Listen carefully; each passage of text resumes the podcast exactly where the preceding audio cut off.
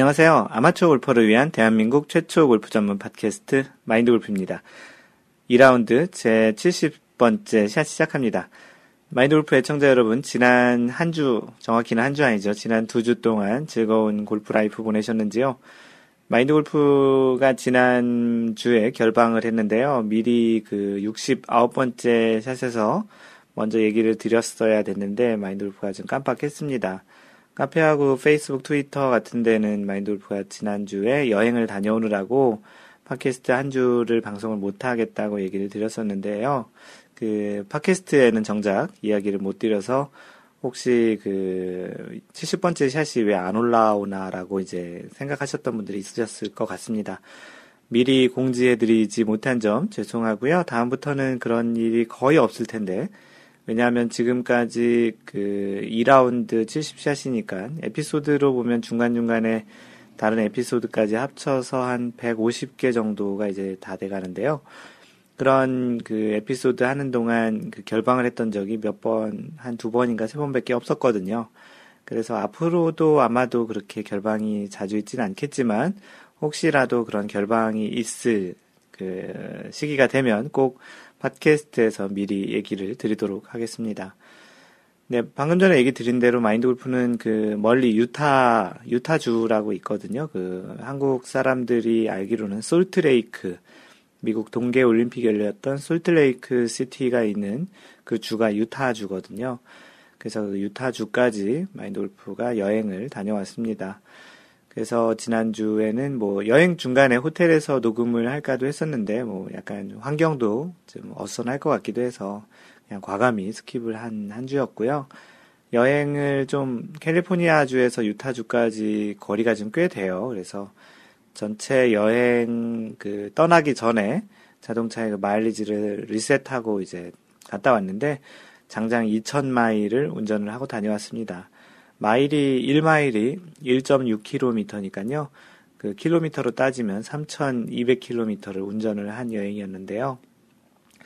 보통 한국에서는 이제 상상할 수 없는 정도의 거리죠. 서울에서 부산까지 한 400km 정도 되나요? 그럼 왕복 800km라고 하면 서울 부산을 네 번을 왔다 갔다 한 정도 거리가 될 것 같네요. 그래서 그렇게 이제 운전 장시간 동안 운전을 하고 뭐 오는 길에 라스베가스도 들려서 이제 공연도 보고 또 이렇게 잘 다녀왔습니다. 이렇게 긴 여행을 다닐 때 항상 생각하는 것은 좀 안전하게 잘 무사히 다녀오자라고 했는데 특별한 그 일 없이 잘 다녀왔고요. 집까지 nice approach 했습니다. 그래서 이제 오랜만에 그 방송을 녹음하지 못했고요. 그러다 보니까 이번 주에 이제 이야기할 내용하고 뭐 사연 그런 것들이 좀 많이 좀 일주 정도 더 밀렸기 때문에 뭐 방송 분량이 좀 많아질 것 같습니다. 그렇더라도 모든 그 방송 내용을 다 소개할 생각이고요. 뭐 생각해서는 좀 더 이제 나눠서 다음 71번째 샷에서 그 좀 더 이제 나눠서 할까 했는데 그러면 또 그 사연을 올리시거나 또 기대하신 분들이 또 왜 내 사연은 안 나오지 또는 왜 내 이야기는 안 나오지라고 생각할 수도 있을 것 같아서 방송이 조금 길어지더라도 어 이제 다 소개를 할 예정이고요. 그래서 아마도 이번 팟캐스트는 다른 때보단 좀 더좀 좀 길어질 것으로 예상이 됩니다. 마인드 골프 팟캐스트를 지금 처음 듣거나 이제 뭐 이 최근의 것부터 이제 들으시는 분들이 왜 마인드 골프 팟캐스트의 에피소드 이름은 뭐 몇 라운드 몇 샷이라고 돼 있느냐라고 그 생각하실 수 있는데요. 마인드골프 팟캐스트를 처음에 할 때부터 이 에피소드 이름을 뭐 1화, 2화 이렇게 정할까 했다, 했다가 그래도 골프니까 좀 약간 다른 형태로 해야 되겠다 생각해서 first shot, second shot 이렇게 해서 이제 1샷, 2샷 이렇게 올리기 시작했습니다. 그러던 중에 1라운드 진행을 할 때쯤에 한 45샷 정도 됐을 때 그 조지아에 살고 계셨던 어떤 분께서 그 아이디어를 주셔가지고 그분이 72샷까지 하고 에피소드를 시즌 1, 시즌 2 이렇게 이제 넘겼으면 좋겠다라고 그, 그 아이디어를 주셔가지고요. 그래서 1라운드를 72샷까지 하고 그 다음에 지금 2라운드를 진행하고 있고요. 그렇게 진행된 것이 지금 2라운드 70샷까지 하고 있습니다. 그 이번 방송을 제외하고 앞으로 두 번 71, 72샷까지 하면 2라운드도 이제 마감을 하고 마인드 골프 팟캐스트의 시즌 세 번째 3라운드를 이제 일종의 뭐 마인 그 실제 대회로 얘기하면 컷오프가 이제 지난 본선으로 이제 진행이 되는데요. 그래서 마인드 골프가 이제 뭐 큰 변화를 주고 계속 해오진 않았습니다. 약간의 초반기에 1라운드 초반기에는 어떤 형태로 하는 게 좋을지를 이제 망설이기도 했고 뭐 이런 방송을 처음 하기 때문에 어떻게 해야 되는지를 몰라서 그냥 조금씩 포맷이 좀 바뀌기도 했었는데요. 어느 정도 이제 정해진 다음부터는 이제 계속 비슷한 형태로 가고 있는데, 어, 3라운드, 2라운드 시작할 때도 약간 뭔가 좀 달라진 부분이 있었고, 그래서 3라운드 시작하기 전에 여러분들이 마인드 골프 팟캐스트에 대한 피드백과 그 아이디어를 좀 받아서, 음, 다 반영할 수는 없고요. 마인드 골프가 잘 반영할 수 있는, 그리고 또, 아, 이런 거는 좋겠다라고 생각하는 것들은 좀 반영하고 싶어서 여러분들에게 그 카페에 의견을 좀 물어보고 있습니다. 뭐 여태까지 2라운드까지도 많은 피드백과 그런 참여를 해주셔가지고 지금까지 올 수도 있었던 것 같고요. 그 무관심이 제일 무서운 무관 무관심 무응답이 제일 무서운 건데 그 여러분들이 다행히도 그런 좀 반응을 좀 보여주셔가지고 계속 좀 할 수 있고 또 다른 새로운 아이디어나 또 기존에 했던 것 중에 이런 것들은 좀 마음에 안 든다라든지 뭐 이런 것들에 대한 그 피드백을 받고자 글을 올렸습니다. 그래서 몇 분께서 현재 지금 그 아이디어를 주셨는데요. 네, 주구장창님께서는 그 우승자 소개를 카페에 포스팅해 주시면 고맙겠습니다. 그리고 뭔가 할 말이 많았는데 기억이 잘 안 나신다고 생각나는 대로 올리겠다고 하셨습니다. 그래서 그 우승자 소개하는 코너가 이 주구장창님의 제안으로 시작된 2라운드 중간에 시작된 것이고요. 그래서 이 우승자 소개를 그냥 팟캐스트 말고 또 카페에도 좀 올려줬으면 좋겠다라고 하시는데, 네, 이거는 뭐 어렵지 않으니까 그 마인드 골프가 블로그에도 올리고 카페에도 이 섹션을 만들어서 그 소개를 올리겠습니다. 대신 이제 이 내용들이 계속 업데이트를 지속적으로 해줘야 되는 게 이제 걱정인데요. 그 주구장성님께서는 모두 이제 다 업데이트하기 힘드니까 그 우승하거나 또 방송에 타서 이슈가 있는 사람들만 이렇게 업데이트 하는 게 좋겠다라고 해주셨는데 괜찮은 방법인 것 같아서 어, 이 주구장창님의 지금 아이디어는 곧바로 진행할 수 있는 거라서 이번 70샷에 이제 소개하는 이제 조금 이따 소개를 할 선수가 로리 맥기로일 텐데요. 그 선수의 소개부터 이제 올려보도록 하겠습니다. 예, 건프님께서는 어, 좋은 장비 소개 시간 부탁드립니다. 매주 공구, 그러니까 마골, 마인드 골프샵에서 공구를 진행하잖아요. 그래서 매주 공구를 진행하시는데 좀 더 자세하게 회원님들의 장비 추천도 좋고 시장에서의 반응이 좋은 장비도 좋고요. 아울러 조금 오래된 장비지만 너무 좋았던 무기라든지 이런 걸 소개하는 시간이 어떨까요? 라고 의견을 주셨습니다. 그 장비와 관련해서는 사실은 그 마인드 골프가 그 이런 스윙의 그런 부분, 그런 부분에 비해서는 장비에 대해서는 마인드 골프가 그렇게 해박한 지식을 갖고 있지를 못합니다. 그러다 보니까 뭐 어떤 그 기본적인 것들은 알지만 여러분들이 아는 것 이상만큼의 그 전문적인 지식 또는 여러분들 어떤 분들은 마인드 골프보다 훨씬 더 많이 아실 것 같은데요. 그러다 보니까 마인드 골프가 이렇게 소개하는데 좀 더 무리가 있지 않나 싶기도 해서요. 그래서 좀 이렇게 장비 소개나 어떠한 그 장비의 그런 부분을 좀 더 이렇게 깊이 있게 하는 부분은 조금 그동안 안 해왔던 것 같은데요. 그리고 또 방송 자체가 오디오 방송이다 보니까 좀 말로 설명하는데도 한계도 있기도 하고요. 뭐 단지 그 회원님들이 생각했던 그 장비의 체험기 또는 이런 것들이 좋겠다는 추천기 또는 그 여러분들이 알고 있는 부분에 대한 지식에 대한 공유 이런 것들은 뭐 회원님들이 적극적으로 참여한다면 뭐 그런 코너도 충분히 만들 수도 있는 것 같은데 사실 약간의 선입견이지만 이런 코너들은 진짜 정말로 회원님들이 적극적으로 참석을 해야 참여를 해야 되는데 잘 되지 않은 경우들이 많이 있는 것 같습니다. 그래서 좀 하기를 조금은 좀 주저가 되고요. 어떻게 보면 건프님께서 먼저 그런 것들을 좀 자발적으로 한번 진행해 보시는 것도 괜찮을 것 같습니다. 뭐 또는 뭐 이제 주기적은 아니더라도 비주 정기적으로라도 이제 할 수 있는 그런 아이템으로 채택을 해볼 만하기도 하고요. 뭐 여러분들이 뭐 그런 장비 체험기 같은 거 올라오면 마인드 골프가 소개는 해드릴 수 있을 것 같고요. 어, 그리고 공구 같은 거 진행할 때 이런저런 얘기를 할 수도 있는데요. 어, 약간 솔직히는 그렇습니다. 그 공구를 진행하면서 이런 장비가 좋다, 저런 장비가 좋다, 이걸 샀으면 좋겠다, 뭐 이렇게 얘기하는 것 자체가 조금 사실은 좀 부끄럽습니다. 그, 아직 여태까지 뭐 이렇게 뭐 물건을 파는 그런 일들을 해본 적이 없어서 뭐 실제 어떤 돈 얘기를 할 때는 많이 주저하기도 하고 좀 창피하기도 하고 좀 그런 부분이 있어서 그런데요. 어, 그래서 뭐 공구를 하는 또 그 대상, 그리고 또 기준, 제, 그 제품을 선정하는 기준은 마인드골프 마음대로 하고는 있지만, 그래도 여러분들이 좋아할 만한 것들 또는 신제품 중에 마인드골프가 괜찮다고 생각하는 것들 위주로 하고 있습니다. 그러니까 그런 제품들 중에 조금 가격이 좀 다른 데보다 경쟁력 있게 드릴 수 있을 거라고 생각되는 것들을 파트너와 향이 상의해서 그렇게 이제 진행을 하고 있는 것이기 때문에 마인돌프가 공구 매주 하는 공구 세, 섹션에서 이렇게 소개하는 부분들은 좀 그렇게 이제 좀 믿고 그 선택을 하셔도 괜찮다라고 얘기를 드릴 수 있을 것 같습니다. 건프님 의견 고맙습니다.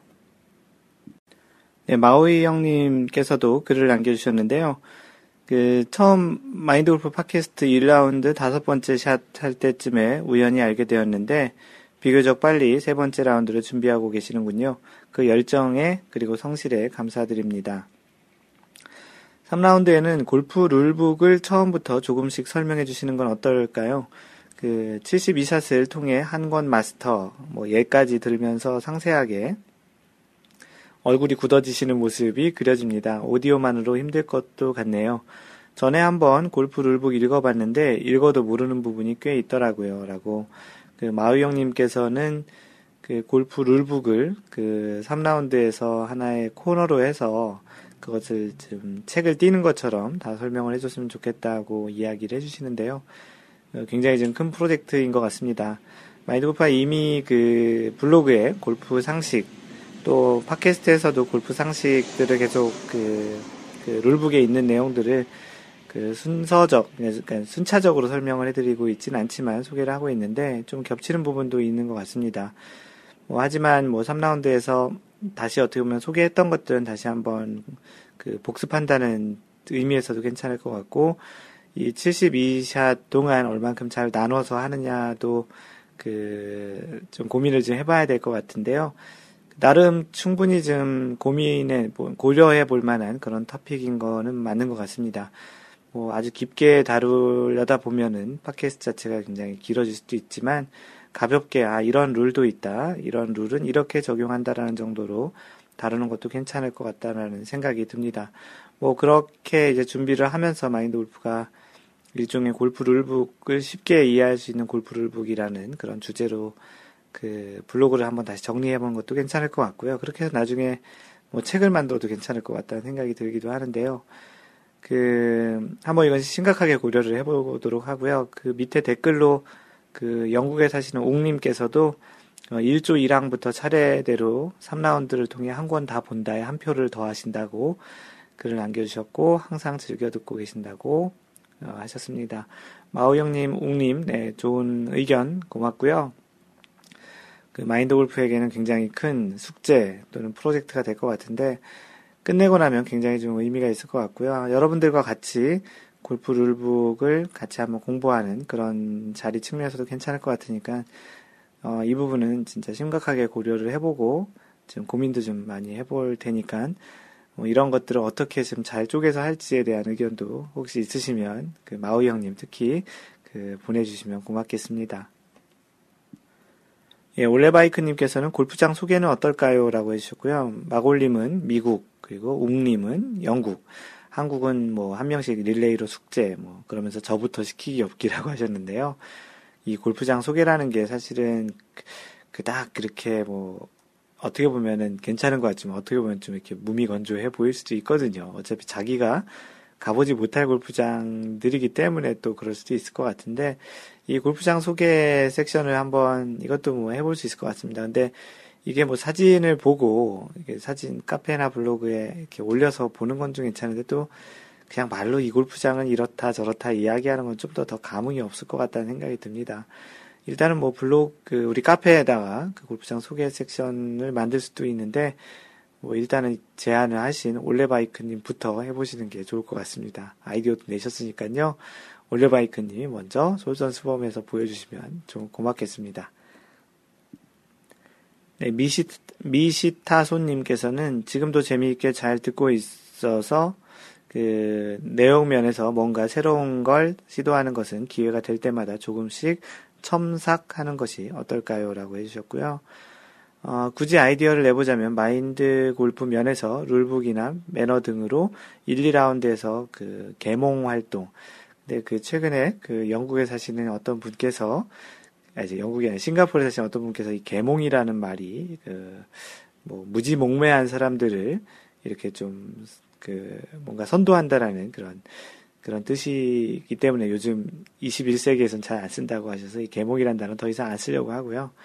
그래서 그런 그 어떠한 일종의 그 룰과 매너 그런 주변 지식 그런 것들을 좀 많이 그 널리 알리는 그런 역할을 하셨다라는 측면을 이야기하셨다면 이번에 그 코스 공략 등 스코어 관리 노하우 등을 이야기해 보시는 게 어떨까요? 그 주에 있었던 대회에서 나온 명, 명장면이라든지 아니면 개인적인 경험담 또는 회원님들의 경험도 좋고요. 공략법도 가지각색일 것 같아 서로 이야기하다 보면 재미있는 소재거리가 될 것 같습니다. 어, 이런 것도 뭐 매주 할 수 있는 그런 연재거리 정도의 분량은 되지는 않을 것 같다는 생각이 듭니다. 하지만 분명히 그런 골프를 스윙하는 관점 이외에, 이외에 좀 더 이렇게 골프를 코스를 공략하고 어떠한 마음가짐으로 어떠한 흐름을 잘 유지하고 어떤 흐름을 잘 이용하고 그런 부분에서 골프의 전체적인 흐름을 보는 또는 어떤 코스를 그 전략을 세워서 하는 그런 측면에서 좋은 아이디어인 것 같고요. 그 건프님도 이 아이디어 아주 좋으시다고 뭐 홀 공략 및 shot making 자신만의 노하우를 공유하는 자리가 좋겠다고 또 그 동의를 하셨습니다. 그 사실 지금 마인드 골프 카페에는 그 소셜 그 비법 공유라는 섹션이 사실은 있습니다. 한때 자신이 어떠한 연습 방법, 그 또 자신만의 어떠한 비법 그런 것들을 공유하는 그런 자리인데요. 일단은 카페 이 섹션을 통해서 먼저 활용을 좀 했으면 좋겠고요. 그래서 이 섹션에 올라온 그런 내용들을 그 마인돌프가 소개하는 뭐 항상은 아니지만 올라올 때마다 소개하는 그런 형태로 운영하는 것도 괜찮을 것 같습니다. 뭐 이 부분도 뭐 그냥 곧바로 반영해서 진행할 수 있을 것 같고요. 어, 다음에 이제 한번 이런 의견들이 그 모아져서 정리가 되면 그때 다시 한번 정리해서 그 어떻게 할 건지를 이야기 드리겠습니다. 뭐 이렇게 지금 팟캐스트에 대한 피드백 그리고 3라운드에 대한 아이디어를 올려주시고 계시는데요. 여러분들도 지금 그 듣고 계시는 여러분들 거의 대부분이 그냥 듣고만 계시는 걸로 잘 알고 있는데요.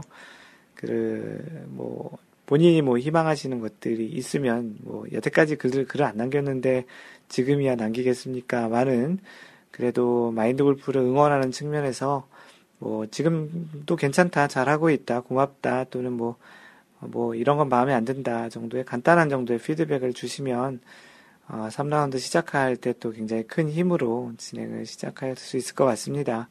그래서 여러분들의 좀 응원의 메시지를 좀 부탁드립니다. 네, 공지사항을 알려드리면 이번 주에는 8월 마인드 골프 캘리포니아 원래가 있습니다. 8월 16일 토요일에 진행을 하는데요. 그 8월 16일 토요일 오후 3시 뭐 아직은 좀 시간이 그 해가 길어서 3시에 해도 이제 다 칠 수 있고요. 또 3시에 하는 또 장점은 그 미국은 twilight이라는 요금제가 따로 있습니다. 그, 그 석양이 지는 뭐 그런 뜻의 twilight 요금제인데 뭐 이 twilight은 기본적으로 뭐 다 못 칠 수도 있는 것을 가정하고 지금 치는 그런 골프장 그 골프 요금 가, 격이고요 그러다 보니까 뭐 일반 가격 대비 상당히 좀 저렴하게 칠 수 있는 시간이고요. 그리고 또 골프 끝나고 같이 저녁을 먹기에도 그 저녁 때 끝나는 그런 라운드를 하는 게 좋을 것 같아서 이렇게 예약을 하게 되었고요. 예약은 그 카페 앤디님께서 그 수고를 해주셨습니다. 그 헛장님과 앤디님이 그 이런 캘리포니아 원래를 좀 도와주시고 계시고요.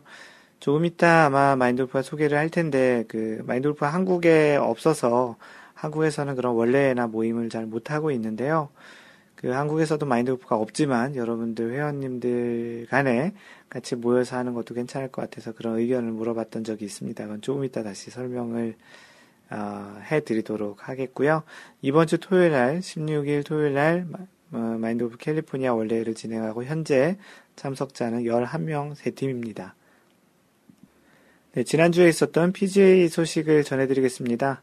뭐, 아주 그 언론에 대대적으로 그 기사도 나오고 많은 골프 좋아하시는 분들은 거의 다 대부분 알고 계시는 지난주에 PGA 챔피언십 메이저 대회의 마지막, 올해 메이저 마지막 대회, 그리고 한국의 양용은 선수가 5년 전에 타이거 우즈에게 역전승을 했던 그 메이저 대회인 PGA 챔피언십이 지난주에 있었습니다. 그 여러분들이 잘 알고 계시는 데 로리 맥길로이가 그 우승을 했고요. 최근 로리 맥길로이가 세계 대회에 그 출전한 세계 대회 연속 우승을 하고 있는데요. 그 뭐, 디 오픈 챔피언십하고 WGC 브리지스톤 인비테이셔널 그리고 이번에 그 PGA 챔피언십 이 세계 대회를 연속 우승했습니다. 그 중에 메이저 디 오픈 챔피언십과 PGA 챔피언십이 이제 그 메이저인데 그 메이저 두 개의 대회를 연속을 했 우승을 했고요. 통산 메이저 우승을 네 개를 했습니다. PGA 챔피언십 두 번, 그리고 US 오픈 한 번, 그리고 그 마스터즈를 뺀 디 오픈 챔피언십 이렇게 세, 세 가지를 네 번을 우승했는데요. 이번 우승 상금이 그 PGA 챔피언십이 이제 180만 불의 상금입니다. 꽤 크죠. 어, 상금도 상금이지만 뭐 이, 지금 이 로리 맥길로이에게는 뭐 돈은 그렇게 크게 의미는 없는 것 같습니다. 굉장히 많이 돈을 벌고 있고 이미 많이 벌었고 그 한때 잠깐의 그러한 슬럼프 그 나이키와 이제 계약을 했던 2013년 원래 타이틀리스트가 스폰서였는데 2013년에 나이키와 계약을 하면서 클럽을 바꾸고 공교롭게도 그때 2013년 한 해는 굉장히 좀 긴 슬럼프에 빠졌던 한 해였었는데요. 이제 드디어 이제 나이키 클럽으로 우승을 하는 모습을 보였는데 실제 그 우승을 못했던 지난해가 꼭 클럽 탓이라고 얘기할 수는 없지만 공교롭게도 그 스폰서를 바꾼 이후에 그랬으니까 많은 사람들이 그런 클럽을 함부로 바꾸는 게 아니다. 그 클럽으로 인해서 생긴 일이다라고 이야기를 하지만 사실 뭐 정확히 규명할 수는 없겠죠. 뭐 개인적인 뭐 여자친구와의 관계도 있고 뭐 최근에 헤어지고 다시 또 다른 새로운 여자친구가 생겼는데요. 어찌됐든 그의 요즘 상승세는 정말 대단한 것 같고요. 내년에 마스터즈를 우승을 하고 어 그러면 이제 커리어 그랜드 슬램을 이제 달성하게 되고 그 마스터즈 다음에 있는 US 오픈까지 우승을 하면 그 두 해를 건너서 네 개 메이저 대회를 다 우승하는 소위 얘기하는 그게 타이거 슬램이라고 하거든요. 타이거 우즈가 처음으로 했던 그 타이거 슬램도 이제 이룰 수 있는 그런 이제 기록을 지금 만들어가고 있습니다. 그 대회 마지막 날 그 경기를 봤는데요. 그 로리 맥길로이가 사실 전반 nine hole은 잘 하지 못했습니다. 그래서 3라운드 1위로 출발했다가 중간에 2위, 뭐 3위, 4위까지도 떨어졌었는데 그 10번 홀, 10번 홀이 파5였는데요. 꽤 긴 파5였는데 second shot이 281야드가 남는 파5였습니다. 뭐 드라이버가 그거보다 더 그 많이 나갔을 테니까 당연히 600 거의 한 700야드 가까운 그 정도의 파5였던 것 같은데, 그 second shot이 281야드 남았는데, 그때 3번 우드 샷으로 그린까지 올려서 한 2.1m 정도에 붙여가지고, 예, 이글 퍼트를 만들어내면서 선두와 한타차까지 이제 올라가면서 이제 상승세를 이제 한 굉장히 인상적인 홀이었는데요. 그 경기를 보신 분들은 아시겠지만 비로 인해서 그 그린이 좀 많이 촉촉하게 되면서 공을 세우기가 굉장히 좋은 조건이 됐었습니다. 뭐 그래서 이제 경기가 조금은 좀 늦게 시작을 했는데요. 그 반면 이제 선수들은 아무래도 스핀을 잘 먹여서 자신이 원하는 곳에 잘 세우기 쉬웠기 때문에 아무래도 타수가 좀 많이 마지막 날이지만 많이 줄었던 그로 인해서 이제 선두권에 굉장히 혼전이 이제 많이 있었죠. 필 미켈슨 또 로리 맥길로이 그리고 또 그 리키 파울러, 헨릭 스텐손 뭐 이런 선수들이 굉장히 각축을 벌였던 그 마지막 한 17, 18번 홀까지도 누가 우승할지 좀 예상하기 쉽지 않았던 그런 상황이 됐었는데요. 그 보는 사람으로서는 참 재밌었지만 그 선수들 입장에서 굉장히 피가 말랐던 그런 라운드였던 것 같습니다. 뭐 어찌됐든 맨 마지막 그 로리 맥길로이가 우승하는 그 시점에는 거의 해가 질 정도로 깜깜했는데요. TV에서 보는 화면은 조금 그 카메라의 그 명암 조절로 인해서 조금 좀 환해 보였지만 실제 아마 골프장에서는 굉장히 어두웠던 것으로 기억이 나고요. 그래도 이제 마지막 날 경기를 다 끝내는 측면에서 이제 조금 어두웠지만 경기를 마감했고 로리 맥길로이가 우승을 했죠.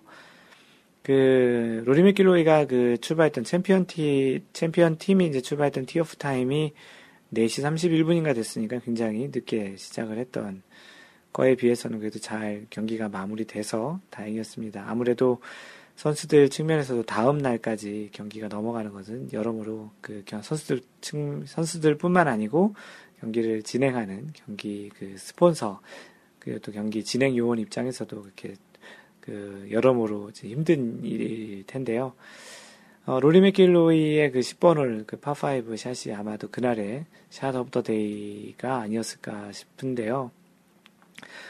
그 방금 전에 얘기 들었던 대로 로리 맥길로이가 2013년에 부진했던 것은 그 나이키 클럽으로 바꾼 그런 여, 것이 이제 컸다라는 여론이 작년에 많았습니다. 뭐 근데 지금 생각해 보면 나이키 클럽이 1년 사이에 좋아진 건지 아니면 나이키 클럽을 사용함에도 불구하고 이를 잘 극복해서 우승한 것인지라고 이야기를 또 여론이 할런지는 잘 모르겠네요. 그 뭐 분명한 것은 나이키 매출이 분명히 오를 것이고 나이키의 그 마케팅에 분명히 큰 도움이 되는 그런 그 경기였던 것 같습니다. 반면 그 나이키의 가장 그 아이콘 같은 그 타이거 우즈는 2라운드 끝나고 컷오프가 돼서 결선 라운드까지 못 갔는데요. 그 어떻게 보면 나이키 입장에서는 타이거의 부진이 있었지만 그 로리 맥길로이의 그 우승으로 그나마 전체적으로는 좀 괜찮다고 생각하지만 마인드 골프의 개인적인 그 우상으로서 이런 좋은 대회에서 요즘은 가뜩이나 메이저에서 이렇게 컷오프 되는 일이 많지 않은데 이런 모습이 자주 보이는 게 좀 마음이 아프고요. 그나마 뭐 두 번째로 좋아하는 로리 맥길로이가 잘해서 그나마 다행인 것 같습니다. 그리고 대회에서 우승은 하지 못했지만 조금 인상적인 플레이를 보였던 리키 파울러가 있는데요. 그 요즘 그 리키 파울러의 그 플레이는 뭐 조만간 메이저는 아니더라도 많은 대회에서 우승을 할 수 있을 것 같은 그런 느낌을 많이 보여줍니다. 굉장히 그 플레이가 나름의 그 카리스마도 있고 나름의 그 칼라도 있는 그런 플레이를 하는데요. 뭐 최근 뭐 우승은 없지만 top 5에 한 네 번 정도 이제 들었던 그런 성적이 있는 굉장히 가능성 있는 선수입니다. 아직까지 메이저 대회가 없어서 요번에 그 메이저 대회 우승 못한 것을 트위터를 통해서 많이 아쉬웠다고 이야기를 하는데요. 또 그 이번 대회를 통해서 또 많은 걸 배웠다고 했으니 조만간 좀 많은 그 좋은 결과가 있지 않을까 싶고요. 개인적으로 갤러리로 갔다가 저 너무나도 좋은 인상을 받아서 리키 파울러의 또 팬이 된 마인드 골프이기도 한데요. 그때 이제 받았던 그 사인이 마인드 골프 그 사무실에 모자가 걸려 있는데요. 하여튼 뭐 이 리키 파울러도 인상도 참 좋고 이미지도 좋아서 계속 잘했으면 좋겠습니다. 그 PGA 그 챔피언십 우승으로 리키 파울러는 2주 연속 세계 랭킹 1위를 유지하고 있습니다. 그 2위로 떨어진 아담 스캇과의 그 포인트 격차가 지금 많이 벌어졌죠. 그래서 거의 2포인트, 정확히는 1.99포인트 차이로 좀 벌려져 있는 상태고요. 대회에서 이제 필 미켈슨이 2등을 했는데 이 필 미켈슨도 4계단 상승해서 다시 top 10에 진입을 해서 9위까지 올랐습니다. 그 타이거 우즈는 컷오프 되면서 그 지난주 10위였는데 11위, 그래서 top 10에서도 이제 벗어나는 앞으로 당분간 계속 이런 그 하락세가 계속될 것으로 예상이 됩니다. PGA 이번 주 대회는요, 윈댐 챔피언십이 있고, 지난해 그 우승자는 패트릭 리드 선수였습니다. LPGA에서는 마이어 LPGA 클래식이 있었는데요. 이미림과 박인비 그 한국 선수들끼리 연장까지 가는 그런 접전 끝에 이미림이 연장 두 번째 홀 17번 홀에서 버디를 하면서 우승을 했습니다. 박인비는 아쉽게 이제 준우승에 만족해야 됐는데요. 이미림 선수가 LPGA에서 첫 승을 한 것으로 기억이 되는데요. 굉장히 좀 뜻깊은, 뭐 개인한테는 굉장히 뜻깊은 대회로 이제 생각이 되고, 앞으로 이 이미림 선수 이름이 이제 리더보드에서 많이 보이길 좀 희망합니다. 그, 오랜만에 한국 선수들끼리, 어, 이제 1, 2위를 다투는 그런 연장을 보았는데요. 좀 뿌듯했고요. 어, 이 대회 우승으로 이미림은 42계단 상승을 해서 세계 랭킹 이제 29위까지 올라왔습니다. 대회에서 준우승한 박인비도 2위를 그대로 아니, 3위를 그대로 유지하고 있는데요. 2위 리디아코의 격차를 0.36포인트 차이로 좀 좁혔고요. 방금 전에 얘기 드린 대로 2위는 리디아코이고 1위는 스테이시 루이스입니다. 두 선수 1위, 2위와 차이는 1.59포인트고요. 지난주 1.13포인트에서 다소 2.04포인트, 0.24포인트 좀 늘어난 상태고요. 한국 선수 중에 그 top 10에는 박인비 4위, 3위, 유서연 9위 이렇게 두 명이 있습니다. 네, 이번 주 방송 녹음이 좀 길어질 것 같다고 어, 이야기를 드렸었는데요. 그런 거에 또 한몫하는 선수가 그 이번 주 선수 인물 탐구에 소개하려는 로리 맥길로이입니다. 이 로리 맥길로이도 그 지금 세계 랭킹 1위에 올라오 있는 것만큼 그 많이 그, 그 선수의 그 경력에 굉장히 이야기할 것들이 좀 많이 있는 선수이기 때문에 이 선수 인물 탐구도 다른 선수에 비해서는 좀 길어질 것 같은데요. 어, 본명은 그 로리 맥길로이입니다. 그리고 그 이름 뭐 가끔 이제 뭐 약간 그 애칭이나 별명을 쓰는 뭐 타이거 우즈도 그렇고요. 타이거가 원래 이름은 아니고요. 버바 와슨도 버바도 마찬가지입니다. 그렇게 쓰는 선수가 있지만 로리 맥길로이는 원래 이름이 로리 맥길로이고요.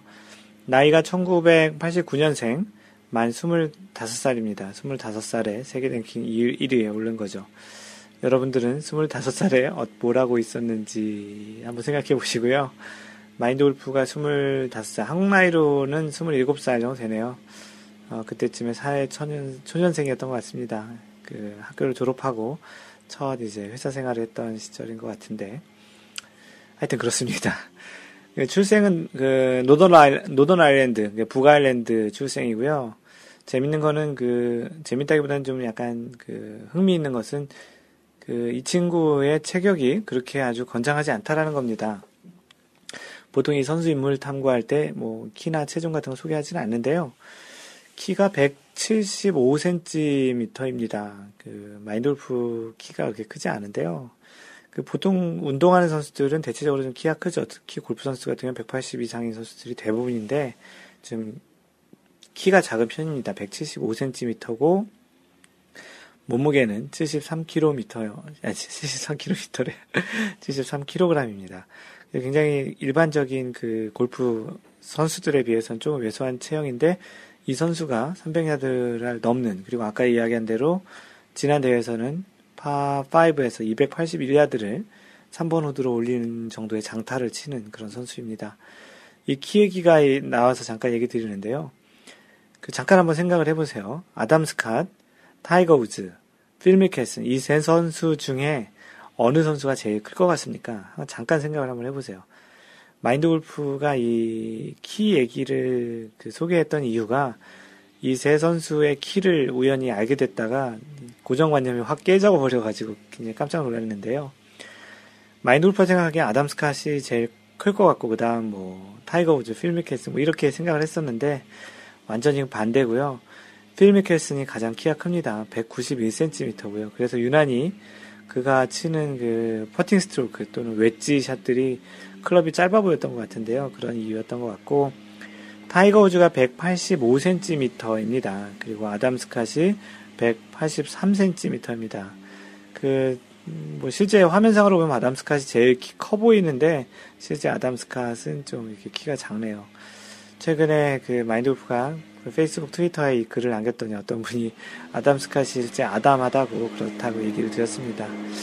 어, 잠시 밖에서 그 잔디를 깎는 소리 때문에 좀 시끄러워 잠시 방송을 녹음을 잠깐 중단하겠습니다. 네, 잠시 그 마인드 골프 사무실에 있는 그, 곳, 그 단지에서 오늘 좀 잔디를 청소하는 그 날인 것 같은데요. 잠시 좀 시끄러웠던 것 죄송하고요. 조금 여전히 좀 소리가 나고 있을지도 모르는데 그대로 그냥 방송을 진행하겠습니다. 로리 맥기로의 국적은 노던 아일랜드입니다. 북아일랜드고요. 현재 거주하고 있는 곳도 북아일랜드와 플로리다. 그 플로리다는 그 마인드 골프 알기로는 그 나이키와 10년 계약을 하고 그때 이제 계약 금액이 꽤 됐었는데요. 그리고 나서 곧바로 한 250억짜리 그 플로리다의 집을 샀다라는 기사가 나왔었는데 그래서 이제 플로리다 집은 그 집인 것 같습니다. 그래서 보통 선수들 같은 경우는 자신의 고향인 그 국가에 하나의 그 자신의 집이 있고 또 다른 이제 투어 활동을 하기 위해서 이제 집을 하나 더 사는 그런 경우들이 많이 있습니다. 그 아마추어 시절을 얘기해 드리면 그 마이 그 로리 맥길로이가 골프를 시작한 것은 아버지를 통해서 이제 배우기 시작했습니다. 어, 기록을 보니까 두 살에 40야드의 드라이버를 쳤다고 하는데요. 두 살짜리가 40야드를 친다는 게참 뭐 말이 안 되는 것 같은데 한국 나이로 뭐한 3살, 4살 정도 될 것 같은데요. 그래도 대단합니다. 그 어린 시절 로리 맥길로이의 그 우상으로 좋아했던 선수는 닉 팔도 선수고요. CBS 지금 중계를 하고 있죠. 그 아버지는 이제 게리 맥길로이라는 분이신데 그 아버지와 어머니가 이 로리 맥길로이를 골프를 치기 하기 위해서 굉장히 많은 그 일을 다양한 일을 했습니다. 그래서 아들 골프 뒷바라지를 위해서 이제 아버지도 좀 여러 가지의 그 동시에 일을 했다고 하고 어머니도 그 당시 이제 그 현지에 있는 그 3M 공장에서 이제 다니면서 이제 뒷바라지를 했다고 하는데요. 이 로리 맥길로이가 이제 어린 시절에 TV에 나와서 그 트롬 세탁기 같은데 이제 그 샷을 쳐서 그 어프로치 하는 그런 장면이 있는 동영상도 있는데요. 자, 앳돼 보이기도 하는데, 뭐, 어찌, 어찌됐든, 뭐, 나름 또 그, 뭐 부모가 시켜서 한 부분도 있지만 자신이 굉장히 좋아했던 그런 운동이었던 것 같습니다. 첫 아마추어 골프 그 국제대회 우승이 이제 9살, 10살이 참여하는 그 월드 챔피언십에서 그 우승을 했고, 그 로리 맥길로이가 골프를 배운 골프장이 이제 처음 시작한 골프장이 헐리우드 골프 클럽인데요. 지금도 그 로리 맥길로이의 홈 코스로 이제 사용을 하고 있다고 합니다. 그 이 골프장이 이제 그 사리 그 사설 그 private 그 사설이라기 아니고 그사 뭐죠? public private 뭐 갑자기 한국말이 생각이 안 나는데 그 거기에 이제 최연소 회원으로 등록이 됐었다고 합니다. 2004년에 이제 로리 맥길로가 15살인데요. 15살의 나이에 유럽 주니어 라이더컵 멤버가 되고요. 2005년 그 라이더컵 멤버로 이제 오하이오에서 열린 그 대회에 이제 출전을 해서 이제 주니어 라이더컵 우승을 하게 됩니다. 2006년에는 그 웨스트 오브 아일랜드 챔피언십하고 그 아이리시 클로우즈 챔피언십에서 동반 우승하는 그런 기록을 세우고요. 2007년에 2007년 17살의 나이인데 그 나이에 월드 아마추어 골프 랭킹 1위까지 오르는 그런 성적을 보입니다. 뭐 대부분의 좀 유명했던 선수들이 이렇게 아마추어 시절에 꽤 이름을 날린. 근데 뭐 아마추어 시절의 그러한 기록들은 그 미디어에 뭐 언론에 많이 보도가 되지 않기 때문에 우리가 이렇게 어, 유명해지고 난 다음에 이렇게 보다 보면 아 굉장히 날렸던 선수구나라는 생각을 들게 하는데요. 2007년에 이제 아마추어로 이제 디 오픈 챔피언십에 처음 출전을 합니다. 그래서 1라운드에서 그 무려 3원더파 68타를 치게 되는데요. 최종적으로는 이제 플러스 5, 5 오버 파로 이제 아마추어 선수 중에는 가장 좋은 선, 성적을 내는 그런 17살의 나이에 이제 그런 기록을 내는데요. 그래서 아마추어 선수 중에 가장 그 잘한 선수에게 주는 실버 메달을 수여를 받게 됩니다. 디오픈 챔피언십, 그, 열리는 그 골프장, links 스타일이라고 하죠. links 코스에서 이렇게 플러스 5 정도 치는 건 굉장히 잘하는 선수고요.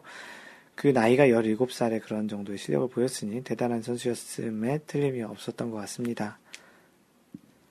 네, 그 해 2007년에 이제 프로 전향을 하게 되고요. 2008년에 이제 공식적으로 이제 투어 생활을 이제 시작을 하게 되는데 2008년에 재밌게도 그 타이거 우즈가 초청해서 하는 대회에 이제 로리 맥길로이를 그 초청을 했는데요. 그 대회가 타겟 월드 챌린지였는데 그 로리 맥길로이가 그 초대를 거절하고 그냥 곧바로 유러피언 그 오픈에 출전하겠다고 했던 또 기록이 있습니다. 타이거 우즈와 로리 맥길로이 지금의 위상으로 보면 뭐 그러진 않았을 텐데 타이거 우즈가 당시에 로리 맥길로이를 초대했던 건 굉장히 큰 호의였던 것 같은데 로리 맥길로이는 어떤 이유였는지 모르겠지만 거절하고 유러피언 오픈에 출전을 했던 또 그런 내용이 있었네요. 어, 2008년 첫 유러피언 PGA, EPGA 투어인 그 US, UBS 홍콩 오픈에 출전했는데요. 첫 대회에 이제 출전하게 된 거죠. 프로 투어에서. 그, 컷오프를 가 됐었습니다. 그리고 1월에 처음으로 그 2008년 1월이죠. 그때 세계 랭킹 200위 안으로 처음으로 이제 진입을 하게 됩니다. 2009년에 그 유러피언 PGA 두바이 데저트 클래식에서 이제 투어 두 번째 해에 이제 첫 승을 하게 되고 세계 랭킹이 이제 16위 정도까지 올라오는 굉장히 이제 급성장을 하게 되는 거죠. 그 2009년에 그 첫 마스터즈 출전을 하게 되는데요. 그, 아, 프로, 프로로서는 이제 첫 마스터죠. 그, 아, 아마추어로서도 출전한 적이 없는 것 같네요. 그 공동 21호 마감을 해서 굉장히 좋은 성적이죠. 그, 아, 프로 데뷔 이제 두 번째 대회 만에 이제 그렇게 됐으니까. 두 번째 해 만에 세계 랭킹이 그래서 top 10에 드디어 진입을 하는 정도의 성적까지 보이게 됩니다. 2010년 그 PGA 투어에 이제 그 퀘일 할로우 챔피언십에서 첫 승을 하게 되는데요. PGA 투어에 이제 공식적으로 이제 그 활동을 하기 시작한 거죠. 이 퀘일 할로우 챔피언십 마지막 날 62타를 몰아치면서 course record까지 기록하는 그 대회에서 이제 PGA 투어 첫 승을 하게 됩니다. 그 같은 해 디 오픈 챔피언십에서 이제 그 프로에서 이제 처음 이제 출전을 하는데 첫 라운드에서 무려 9 언더파 63타를 칩니다. 뭐 다른 대회도 아닌 디 오픈 챔피언십에서 9 언더파의 기록을 세웠는데요. 이 기록은 디 오픈 챔피언십이 열린 그 역사 150년 역사 중에서 가장 좋은 성적이라고 합니다. 어, 아마도 쉽게 깨지지 않을 것 같고요. 뭐 하지만 뭐 이 대회를 마지막까지 잘해서 이제 우승을 하진 못했는데 그래도 1라운드 첫 라운드에서 나인 언더 8친 그 150년 만에 첫 번째 기록 가장 좋은 성적이었다고 하니까 참 대단한 선수입니다. 2012 2010년 그, 그 2012년 라이더컵에 이제 출전을 유럽 대표로 이제 출전을 했었고요. 두 대회 다 2010년, 2012년 모두 라이더컵에서 유럽이 우승을 했습니다. 뭐 참고로 2014년 올해 그 9월 달에 이제 라이더컵을 유럽에서 다시 하죠. 지난 2012년에는 미국에서 했었는데 미국이 거의 우승할 수 있는 분위기였다가 마지막 날 개인전에서 어, 미국한테 그 대패를 하면서 역전패를 당했었는데 2014년 그 라이더컵은 어떻게 이제 결정이 날지 다음 달 28일인가요? 9월 28일 하는데 많은 또 선수, 유명한 선수들이 나오니까 한번 보시는 것도 굉장히 재밌을 것 같습니다. 지금 뭐 참고로 미국에서는 라이더컵에 그 출전한 선수가 12명이거든요. 미국, 유럽 모두 다 12명씩 출전을 하는데 그 라이더컵 포인트로 9명이 선별이 되고 그 다음에 3명은 그 주장이 선발을 합니다. 거기에 타이거 우즈가 지금 부진하고 있지만 또 그런 유명세 때문에 주장이 선발을 할 것인지를 지금 고민하고 있다고 하는데요. 어, 아마도 뭐 뽑히지 않을까 싶기도 하고요. 현재 주장이 톰 왓슨으로 알고 있는데 그 주장이 고민이 굉장히 많을 것 같습니다. 또 너무 객관적인 성적이 최근에 너무 안 좋았기 때문에 뽑는 게 좀 꺼려지는 반면 또 타이거 우즈 하면 그 골프의 아이콘이기 때문에 그 또 타이거 우즈를 또 뺀다라는 것은 또 쉽지 않은 일인 것 같은데 현재 예상으로는 또 분위기상으로는 타이거 우즈가 뽑힐 것 같은 생각이 많이 듭니다. 2010년에 로리 맥길로이는 그 시즌 막바지에 그 유럽 투어에 자신이 이제 전념하겠다.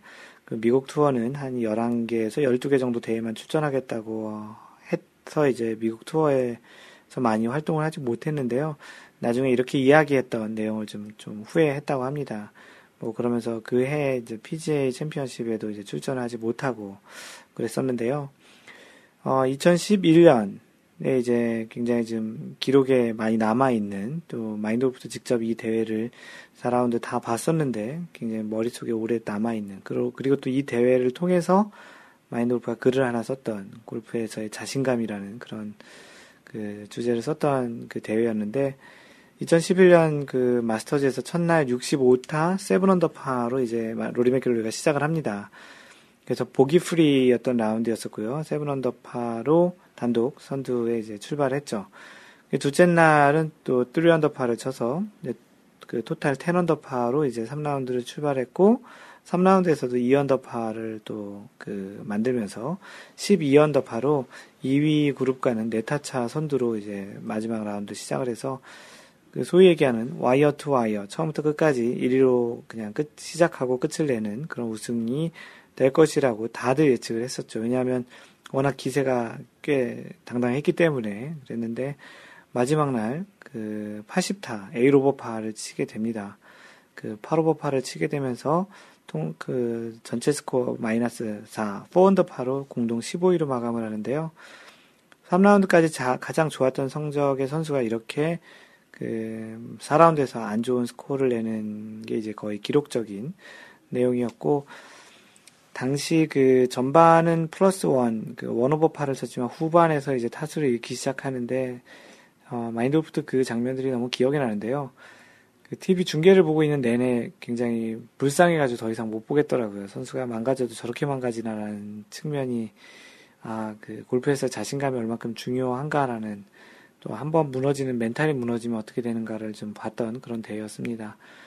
뭐 5년, 4, 3년이 지난 지금은 그 선수가 현재 세계 랭킹 1위를 다시 하고 있는데 그 당시에는 굉장히 좀 지금부터 3살이었으니까 22살의 나이로 굉장히 큰 아픔을 겪었던 것 같은데 그 아픔이 지금의 또 다르시 이렇게 단단해진 로리 맥규르가 된 것 같은 느낌이 또 들기도 합니다. 또 재밌었던 거는 2011년 그 마스터즈를 그렇게 망치고 나서 마지막 날 망치고 그 다음 메이저인 US 오픈에서 곧바로 우승하는 굉장히 큰 저력을 보여줍니다. 무려 2위와 8타 차이에 우승을 했고요. 어, 마스터즈에서 첫 번째 메이저 우승을 하게 됐나 했는데 그 다음 대회인 US 오픈에서 메이저 우승을 했죠.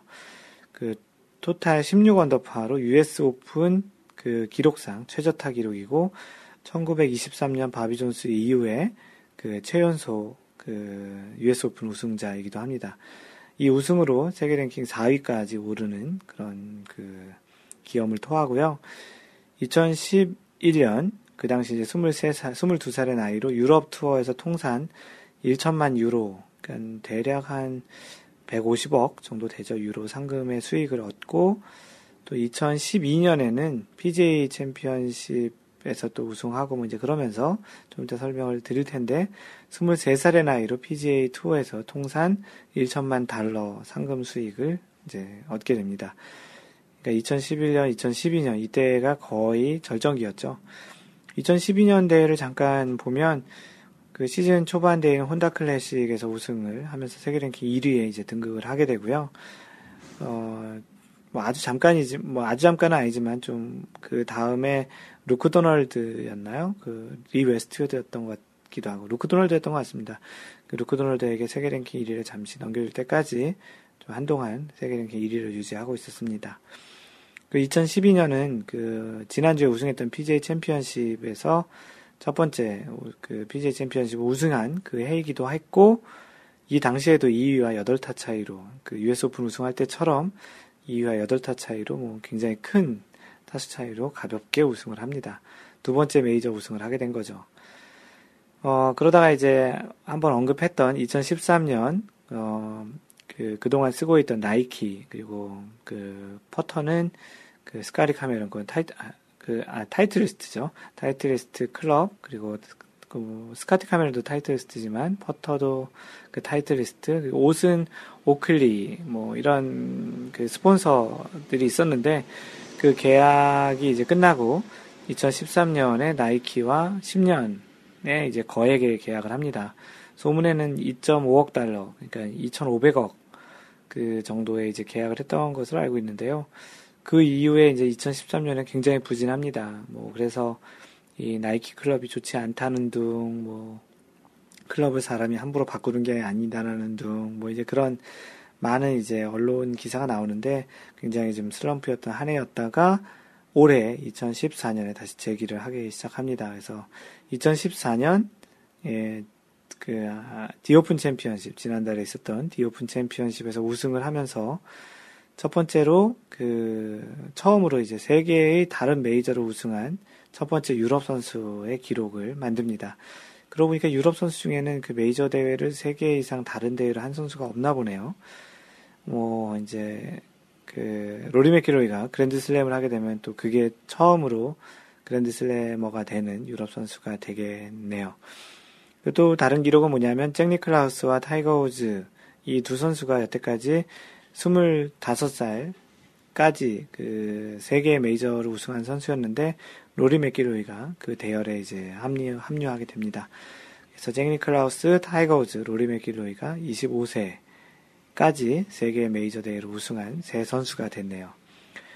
그 2014년 지난주에 지지난주에 WGC 브리지스톤 인비테이셔널 우승하고 지난주에는 PGA 챔피언십 우승하는 그런 그 굉장히 그 좋은 상승세를 이어가고 있는 로리 맥길로이고요. 그렇게 해서 현재 세계 랭킹을 9건이 다시 한번 올라갔다가 다시 한번 내려왔다가 다시 한번 이제 단단히 다지고 올라간 그런 현재 세계 랭킹 1위를 유지하고 있는 로리 맥길로이였습니다. 조금은 길지만 뭐 이러한 선수였다라는 걸 참고로 그냥 뭐 기억하실 필요는 없겠지만 그래도 한번 아 이런 정도였구나라고 듣는 측면에서 마인드 골프가 소개를 했고요. 아까 주구장창님이 이야기한 대로 카페와 블로그에는 그 선수 인물 탐구라는 그런 섹션으로 이 마인드 골프가 정리해 놓은 이 내용들을 올려드리도록 하겠습니다. 예, 지지난주 그 2라운드 제 69번째 샷 골프 레슨에 대한 생각, 세 번째 이야기, 관찰자 시점, 나를 바라보는 다른 시각에 대한 글을 남겨주신 분이 한 분 계신데요. 찬송 27님이시고요. 잘 들었습니다. 얼마 전에 한국으로 돌아와서 새로 동네 연습장에서 레슨을 시작해서 그런지 공감을 많이 하셨다고 합니다. 예, 찬송 27님이 원래 호주에 계셨는데, 그, 한국 들어오셔서 이제 레슨을 시작하셨는데요. 네, 그, 레슨 프로님과 이렇게 공감을 하면서 이렇게 서로 이제 많은 대화를 하면서 하는 레슨이 굉장히 좀 도움이 많이 될 것 같고요. 많은 피드백을 그 레슨 프로님에게 드리는 게 굉장히 좋을 것 같습니다. 레슨 프로님들이 뭐 독심술이 있어서 그 배우시는 분들의 마음을 다 알 수는 없기 때문에 많은 피드백을 주시는 게 좋을 것 같고요. 그 레슨 잘 받으시고 그 골프 향상에 많이 도움이 됐으면 좋겠습니다. 네, 카페에 인사글 올려주신 분들 몇 분 소개하겠습니다. 그 마우스 패드님이신데요. 그 팟캐스트만 듣다가 이제야 가입을 하네요. 이렇게라도 보답을 해야 할 것 같네요. 더운데 힘내시고 화이팅 하세요. 네, 그 이렇게 간단한 메시지지만 굉장히 좀 도움이 되고요. 뭐 너무 고맙습니다. 마우스 패드님. 이제 카페에서도 자주 보이시는 것 같은데 자주 카페에서 뵀으면 좋겠습니다. 네, 다음으로 유로맥님, 어, 느덧 40대 후반에 접어들었습니다. 10년 넘게 골프를 해왔는데 평균 95타 정도에서 100타를 넘는 경우도 많아 레슨도 해보고 인강도 해봤지만 결국 형편없는 스윙으로 끝나버리기 일쑤였습니다. 나이가 더 들기 전에 마지막이라고 생각하고 스윙을 고쳐보자고 노력 중입니다. 많은 지도 바랍니다. 라고 하셨습니다. 그 유로백님, 예, 사실 골프라는 게 그게 또 마음대로 잘 되지 않잖아요. 그 마인드 골프 카페가 얼마나 도움이 될지 모르겠지만 그 골프를 바라보는 시각을 좀 바꾸거나 골프를 좀 더 다른 형태로 접근하는 측면에서도 도움이 되는 것 같으니까 마인드 골프가 이제 그런 면에서 좀 도움을 드릴 수 있을 것 같고요. 뭐 언젠가 뭐 또 한번 마인드 골프와 만날 수 있는 시기가 있으면 한번 같이 이렇게 스윙을 같이 고민해 보는 것도 괜찮을 것 같고요. 일단은 카페에서 자주 뵙도록 하겠습니다. 예, 다음, 다음은 어, 타이거장님. 예, 그동안 마인드골프.net 어, 블로그 얘기하신 거죠. 마인드골프.net 블로그에서 글도 많이 읽고 팟캐스트도 많이 들었습니다. 이곳에서 많은 골퍼님들과 교류하면서 즐거운 골프 할 수 있었으면 바랍니다. 네, 자주 오셨으면 좋겠고요. 타이거 우즈를 좋아하시는 것 같은데, 그 블로그도, 팟캐스트, 그리고 이제는 카페도 많이 좀 애용하셔서 많은 골프 정보를 교류하고, 골프 라이프에 대해서 서로 이야기하면 좋겠네요. 글 남겨주셔서 고맙습니다. 타이거장님. 네, 중국에 살고 계시는 그 와이남 버디님이 사연 올려주셨는데요. 제목이 죽느냐, 죽일 수 있느냐라는 내용입니다. 어, 내일 새벽 평소 피 터지게 신경전을 벌이면서 경기하는 동반자 3명. 그들은 싱글도 치고 80타 대 초반을 치는데 저 또한 요즘 6개, 6게임 연속 80타대 중반으로 맞짱 뜰만 한데 점점점. 타당 게임비도 만만치 않지만 사실은 참패할 경우에 자존심이 허락지 않습니다. 그렇죠. 남자분들은 또 어떤 라이벌이나 그 경쟁자 그래도 자신의 어떠한 만만한 상대 그런 상대에게 질 경우에 돈도 돈이지만 그 실제 그런 자존심 또는 기분이 상하는 그런 그 것들이 또 있죠. 한 친구는 두 번 연속 도전해서 저를 이겼고 이번마저 이기면 자기가 챔피언이고 제가 도전자가 된다고 약 올리고 또 한 친구는 꾸준하게 잘 치다가 최근 저한테 밟히면서 이를 갈고 있고 또 한 친구는 가장 짜증나게 신경전을 벌이면서 치는 가로 열고 보이지 않는 구찌와 대놓고 버리는 말싸움. 이렇게 해주셨습니다. 그런 동반자. 이렇게 세, 세 종류의 동반자 이제 그 라운드 하신다는데요. 문제는 멘탈입니다. 승리의 기쁨을 누릴 수 있는 말씀을 주시면 힘이 나겠습니다.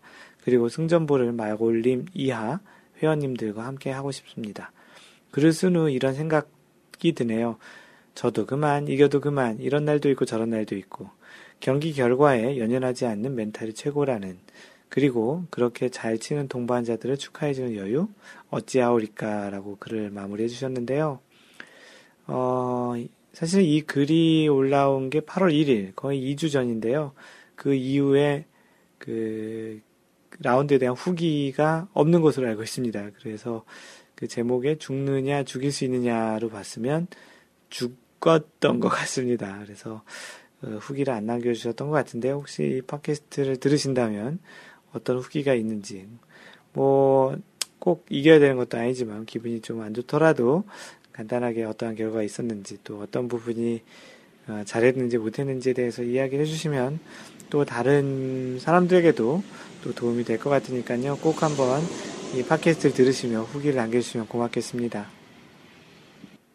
네, 다음은 미국에 살고 계시는 그 마인드 골프와 그 같은 오렌지 카운티에 살고 계시는 그 KJ 초이님 아이디가 KJ 초이예요. 그 KJ 초이와 외모도 목소리도 좀 비슷하게 생기셔서 아이디가 그렇고요. 그 이분께서는 최근에 그 골프장 캘리포니아에 있는 골프장 그 두 군데 갔다 온 그 간단한 그 소개를 올려주셨고요. 하나가 그 아비아라 골프 클럽에 다녀오셨던 후기신데요. 어, 지인의 초대로 LPGA 기아 클래식이 열렸던 곳에서 라운드를 했네요. 그 오랜만에 비도 내리고 시원한 라운드로 기억을 합니다. 그 오랜만에 이글도 하셨다고 하는데요. 이분도 티칭 프로시거든요. 그래서 골프 잘 치시고 계십니다. 그리고 그 내용 중에 라운딩이라고 쓰셨는데 가급적이면 마인드 골프 카페에서는 라운드라고 하시면 좋을 것 같습니다. 라운딩이란 말은 사실 그 원래 없는 말이거든요. 그 조금은 골프 용어를 제대로 알고 있는 차원에서 라운드라고 하시면 좋을 것 같고요. 실제 모든 라운딩이라고 쓴 거는 마인드 골프 라운드로 읽고 있습니다. 그 마인드 골프도 이 대회 골프장을 가봤습니다. LPGA 기아 클래식을 올해 갔었고요.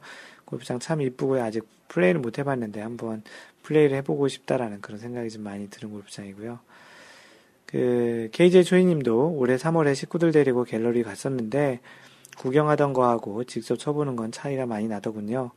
페어웨이가 왠지 더 좁아 보이고 그린이 엄청 길고 길게 느껴졌습니다.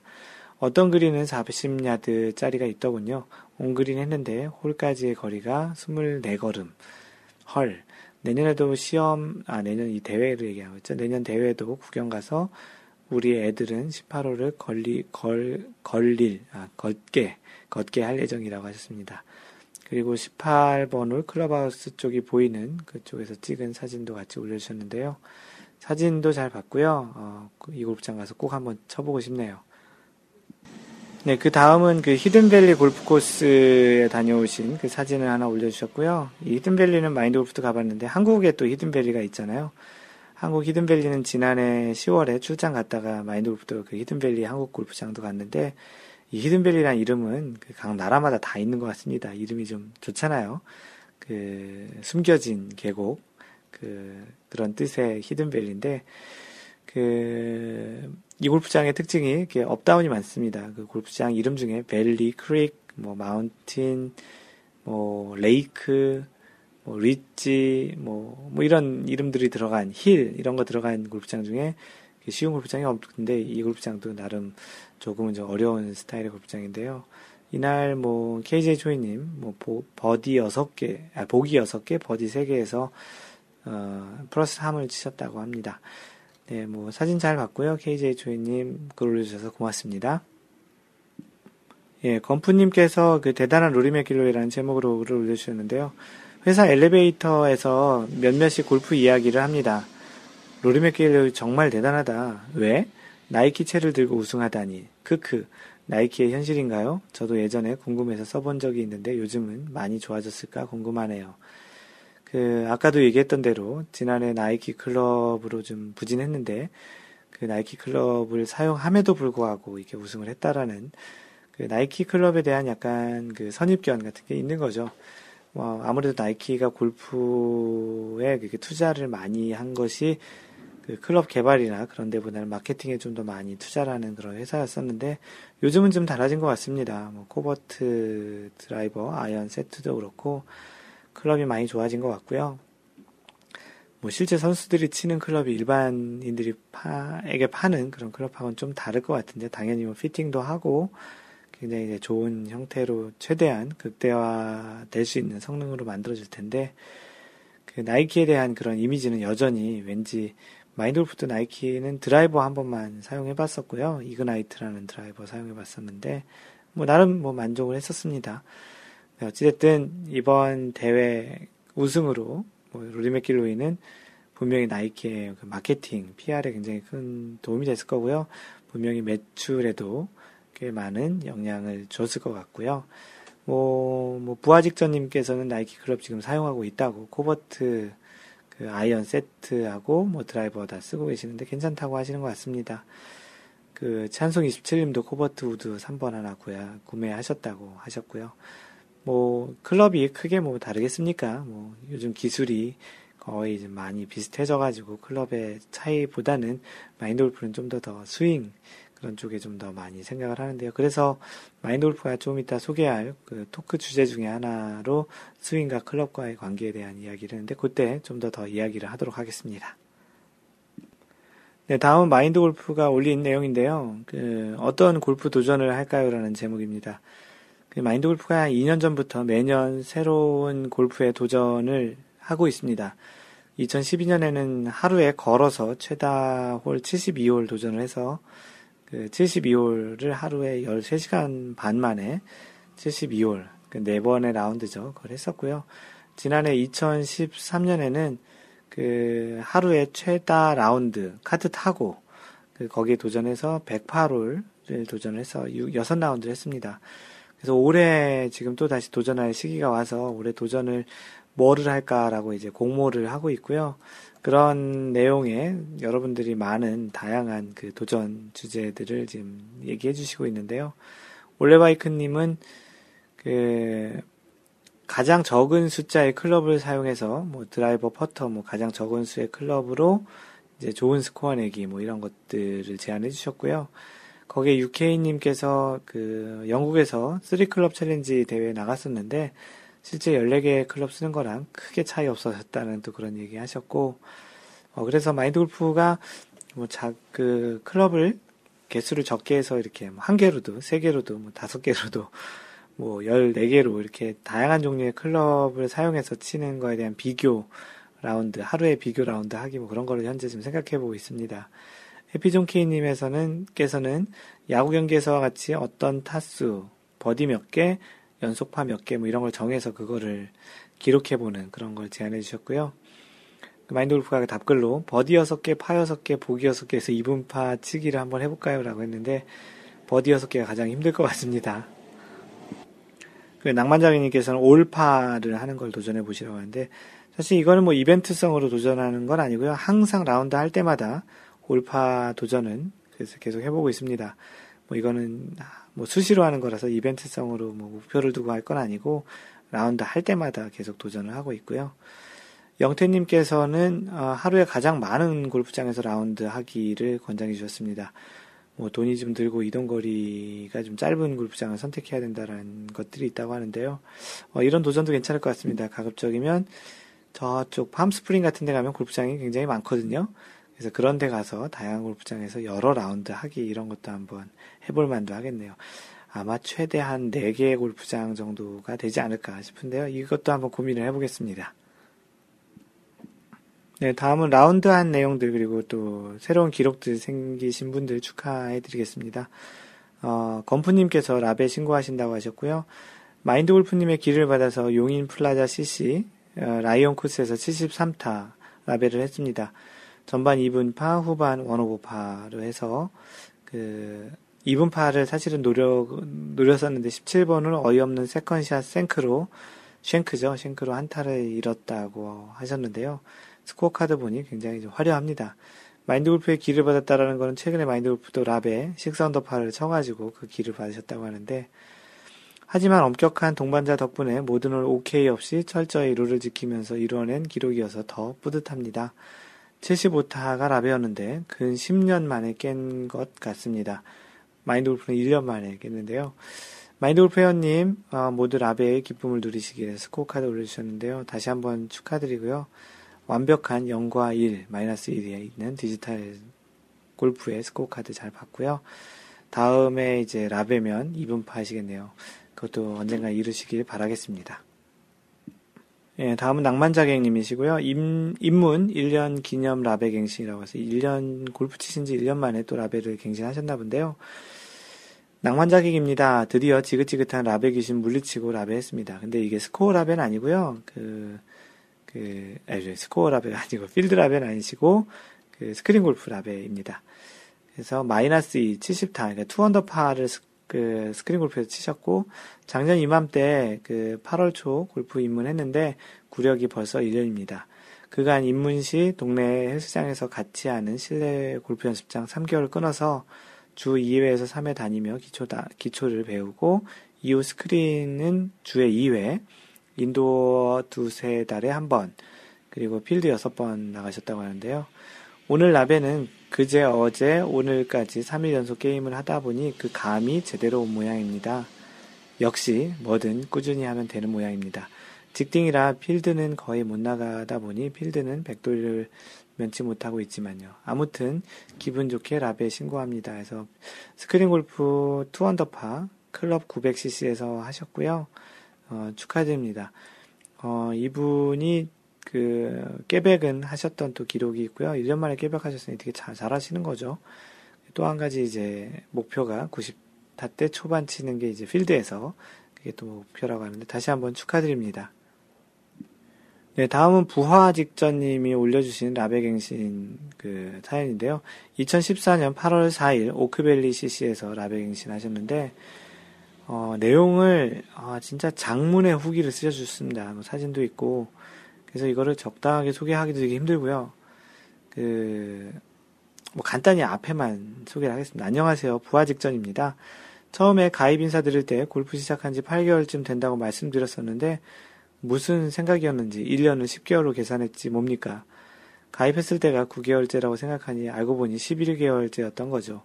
이제 가입한 지 4개월째니 15개월 차인 그 부하 직전, 1년 3개월 정도 된 부하 직전님이신데요. 그 싱글하는 친구가 있는데 그 친구분이 평상시에 잘 안 놀아주시는데 이번에 이제 그 오크밸리 가실 때 같이 가서 제대로 이제 가르침을 주시겠다고 해서 같이 가셨었는데 아주 홀마다 아주 디테일한 그 스킨스 게임을 하셨는데 그 어느 홀에서 누가 먹고 어떤 분위기에서 어떻게 쳤고 그 아주 세세하게 이렇게 복기가 다 된다라는 것만으로도 굉장히 잘하는 그 실력이신 것 같은데요. 뭐 맨 마지막 줄에 있는 그 내용들을 소개하면 많은 걸 배웠네요. 골프 코스 공략, 매너, 스윙, 멘탈. 백돌이들끼리만 다니다가 잘 치는 사람과 라운드는 처음 해봤는데 초반에 어찌나 긴장되고 땀이 나던지 특히 드라이버가 계속 아홉 번이나 삑살이 나서 더더욱 그러셨다고 집중도도 높았다고 봅니다. 원포인트도 너무 감사하고 친구에게는 나중에 따로 술 한잔 사야겠습니다. 어쨌든 라베 신고합니다. 98타. 깨백을 하신 것 같은데요. 부하 직전님, 그 98타 축하드리고요. 앞으로도 이제 계속 이런 분위기로 계속 라베 신고하는 그런 글이 올라왔으면 좋겠습니다. 그리고 길게 이 쓰신 내용 다 소개를 못한 점 좀 죄송하고요. 다른 분들이 쓰신 거는 거의 다 소개하는데 너무 길어서 그래도 뭐 재밌게 아주 세세하게 마치 현장에 있는 것처럼 잘 봤고요. 그 다음에 오르실 때는 소개를 다 그 받고 싶으시면 조금 간략한 요약본이라도 이렇게 올려주시면 좋, 좋겠습니다. 네, 다음은 주구장창님의 그 당, 제목이 당황스러운 라운드라는 후, 라운드 후기입니다. 어, 최근에 바빠서 클럽을 한 번도 못 잡았습니다. 그린피 무료 쿠폰의 기한이 다가와서 어쩔 수 없이 라운드 갑니다. 드라이버가 엉망이어서 1번 홀부터 3번 홀 하이브리, 3번 하이브리드로 티샷 합니다. 160m 날아가니 평소보다 20m 덜 날아가더군요. second shot 5번 하이브리드 140m 날아갑니다. 평소보다 20m 덜 날아갑니다. 더가 아니고요. 어, 3번 홀부터 드라이버로 티샷하니 180m 날아갑니다. 어, 평소보다 30m 덜 가네요. 계속 덜 가네요. 본의 아니게 티샷도 짧게, second도 짧게 끊어가는 전략을 구사합니다. 그 덕에 처음으로 티샷 오비가 하나도 없는 진기록을 수립합니다. 그리고 전부 페어웨이에 떨어졌습니다. 페어웨이 히트 100%라는 거죠. 후반 미들 아이언의 거리가 갑자기 늘어나더니 7번 아이언이 6번 아이언보다 더 멀리 납니다. 평소에 그렇게 잘 맞는 롱아이언은 여전히 짤순이네요. 7번, 아, 7번 이하는 두 클럽 정도 거리가 더 나옵니다. 롱아이언은 뒷땅, 미들 아이언은 길게 날아가니 도대체 어떻게 치라는 건지. 전반 홀에는 짧아서 후반 홀에는 길, 길어서 그린을 놓칩니다. 후반 3번 홀 버디는 10m 칩인한 거였고, 후반 9홀에, 후반 9번 홀에서는 그 홀에서 30m 떨어진 프린지에서 그 퍼터로 28m 붙이고, 그 어프로치죠. 2m 퍼팅 성공해서 파를 기록합니다. 나머지는 홀에서 아이언샷은 전부 그린 앞뒤로 떨어졌네요. 그래서 GIR 빵프로. 아, 오늘의 진기록 1번 올해 처음으로 티샷 오비가 하나도 없었음. 2번 페어웨이 히트 100% 3번 파3는 전부 그린을 놓침. 해저드, 해저드, 짧고, 길고. 4번 어, GIR 빵프로. 5번 더블 이하, 투 퍼팅 이하. 뭐 이렇게 어, 해주셨는데요. 뭐 진짜 진기록 라운드 하셨네요. 트리플 보기도 없이 아주 하셨는데요. 그래서 이게 거의 라베 수준이지 않을까 싶은데요. 93타. 어, 주로 100타대 초반 치시는데요. 참 재밌는 진기록입니다. 페어웨이 히트 100%, GIR 빵프로 놀리는 거 아니고요. 어, 골프가 꼭 이렇게 장타를 친다고 스코어가 좋지 않다라는 그런 걸 보여주신 그런 라운드였던 것 같습니다. 어, 무엇보다도 드라이버가 좀 잘 안 맞으면 골프가 좀 힘들기도 한데요. 스코어 측면에서는 오히려 더 나은 스코어를 보여주네요. 네, 주거장창님, 뭐 축하한다고 얘기를 드려야 될지 모르겠지만 후기 고맙습니다. 네, 다음은 해리포터님이 올려주신 골프 이거 정말 궁금하다에 올린 내용이십니다. 부상 없이 롱런 할 수 있는 스윙이란 이런 제목인데요. 어, 제가 좋아하는 골프 선수는 타이거 우즈, 로리 맥기로이, 프레드 커플스입니다. 세 선수 모두 장타이고 스윙이 예술이죠. 그런데 TV 중계를 보다 보면 앵커들이 부상 위험에 대한 언급을 종종 하더군요. 타이거 우즈는 이미 몇 차례의 부상으로 전성기 기량이 나오지 않고 로리 맥기로이도 골프 해설위원 말로는 나이 들어선 유지하기 힘든 스윙이라고 하고 정말 부드럽고 날카롭게 스윙하는 그 프레드 커플스도 허리 부상으로 고생했다고 들었습니다. 국내 장타자 허인회 프로나 김태훈 프로도 시간이 지나면 스윙 교정을 해야 할 거란 말들을 하더군요.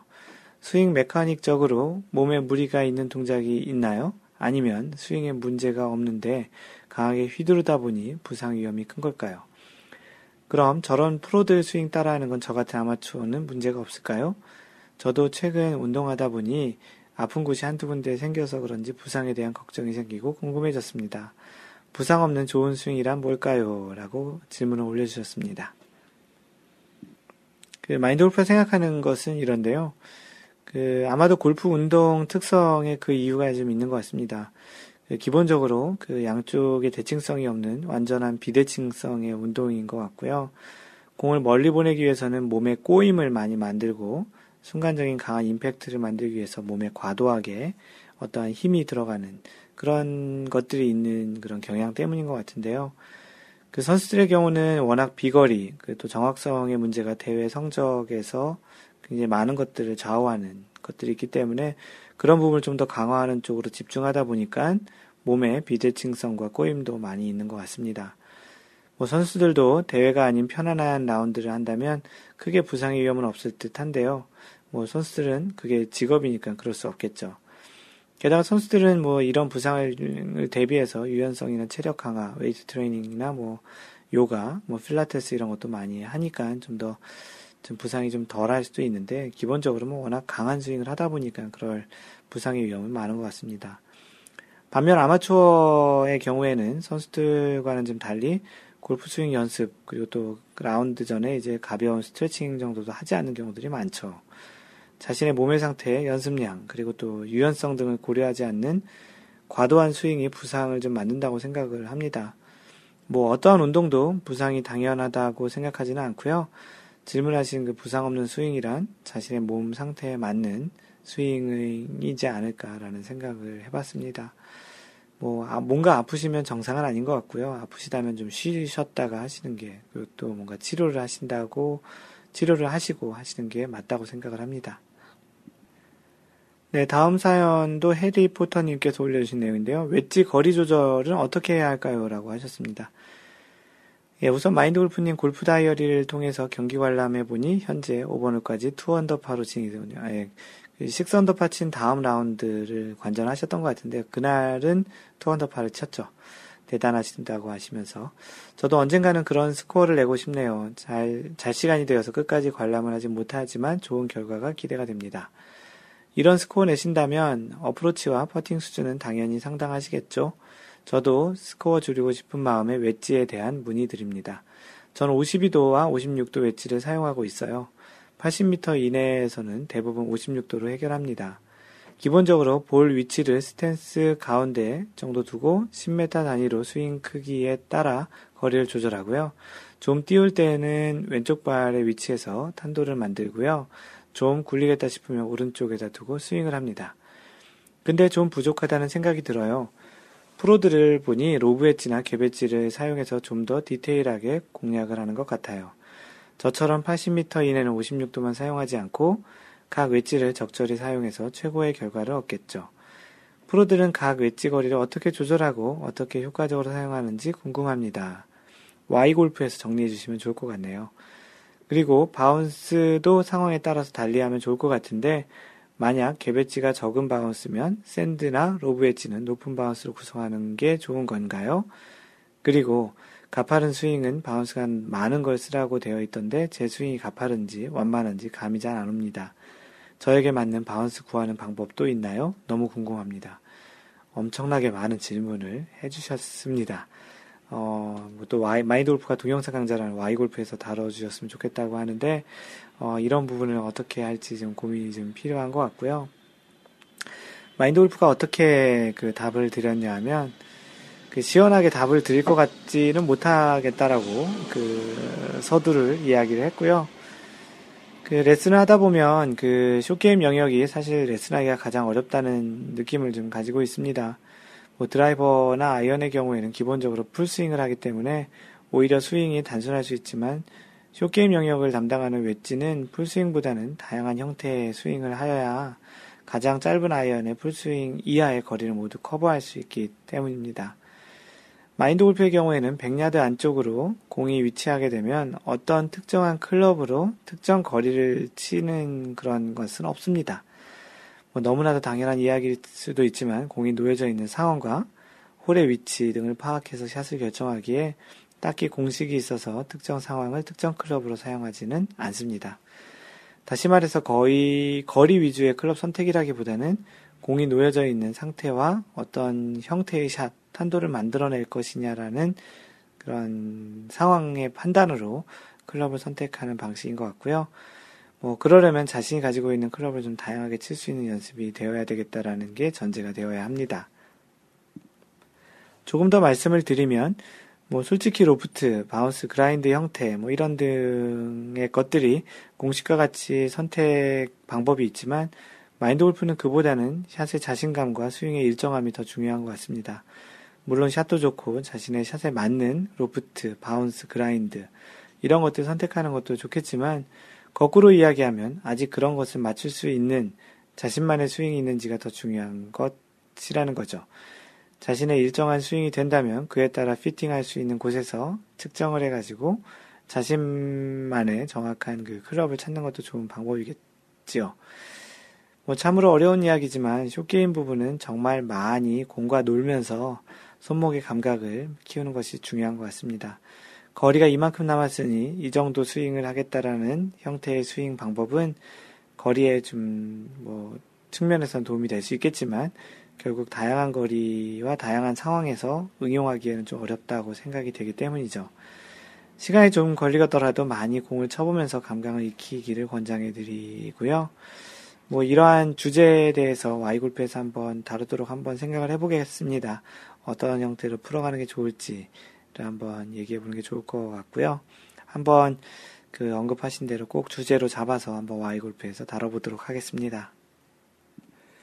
네, 다음은 그 마우스 패드님이 올려주신 골프 토크 내용인데요. 그 어제 PGA 챔피언십 경기를 보다가 문득이라는 내용인데요. 마지막 18번 홀인데 제가 출근 중이라 드문드문 봐서 잘 캐치를 못했을 수도 있는데 마지막 전조, 마지막 조의 바로 앞에 있는 조, 필 미켈슨과 리키 파울러가 티샷하고 나서 이제 세컨샷을 하지도 않았는데 마지막 조인 로리 맥길로이가 티샷을 한 것 같더라고요.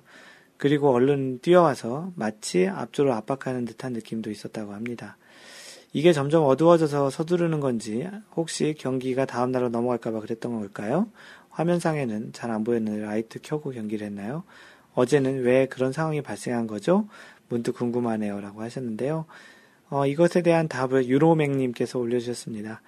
그 중계를 보다 보니까 해설자가 날이 어두워져서 공이 잘 안 보여서 마지막 조를 좀 미리 출발시킨 것 같다고 하셨는데 아마도 그날 경기를 다 소진하고자 좀 더 빠르게 진행하고자 해서 그랬던 것 같습니다. 그 마지막 챔피언 조가 오후 4시 30분에 출발했으니까 거의 마지막에는 굉장히 어두운 상태로 했을 텐데 그런 이유에서였다고 하네요. 마우스패드님. 글 처음으로 글 남겨주신 것 같은데요. 고맙습니다. 네, 이것으로 조금은 길지만 여러분들이 올리신 사연들 어, 다 소개를 했고요. 잠시 전하는 말씀, 마인드 골프 샵에서 전하는 말씀 드리면 마인드 골프가 직접 운영하고 그 서비스를 해드리는 골프 품격 반올림 마인드 골프 샵에서 이번 주 공동 구매는 그, 핑 2015년형 핑 드라이버 G30, G30가 나왔습니다. G30 드라이버가 나왔는데요. 새로 출시된 기념이기도 하고, 어, 경쟁력 있는 가격으로 드릴 수 있을 것 같아서 마인드 골프 샵에서 이번 주 공동 구매는 2015년형 G30 드라이버입니다. 그 마인드 골프 샵닷컴에 오셔서 그 한번 확인하시고요.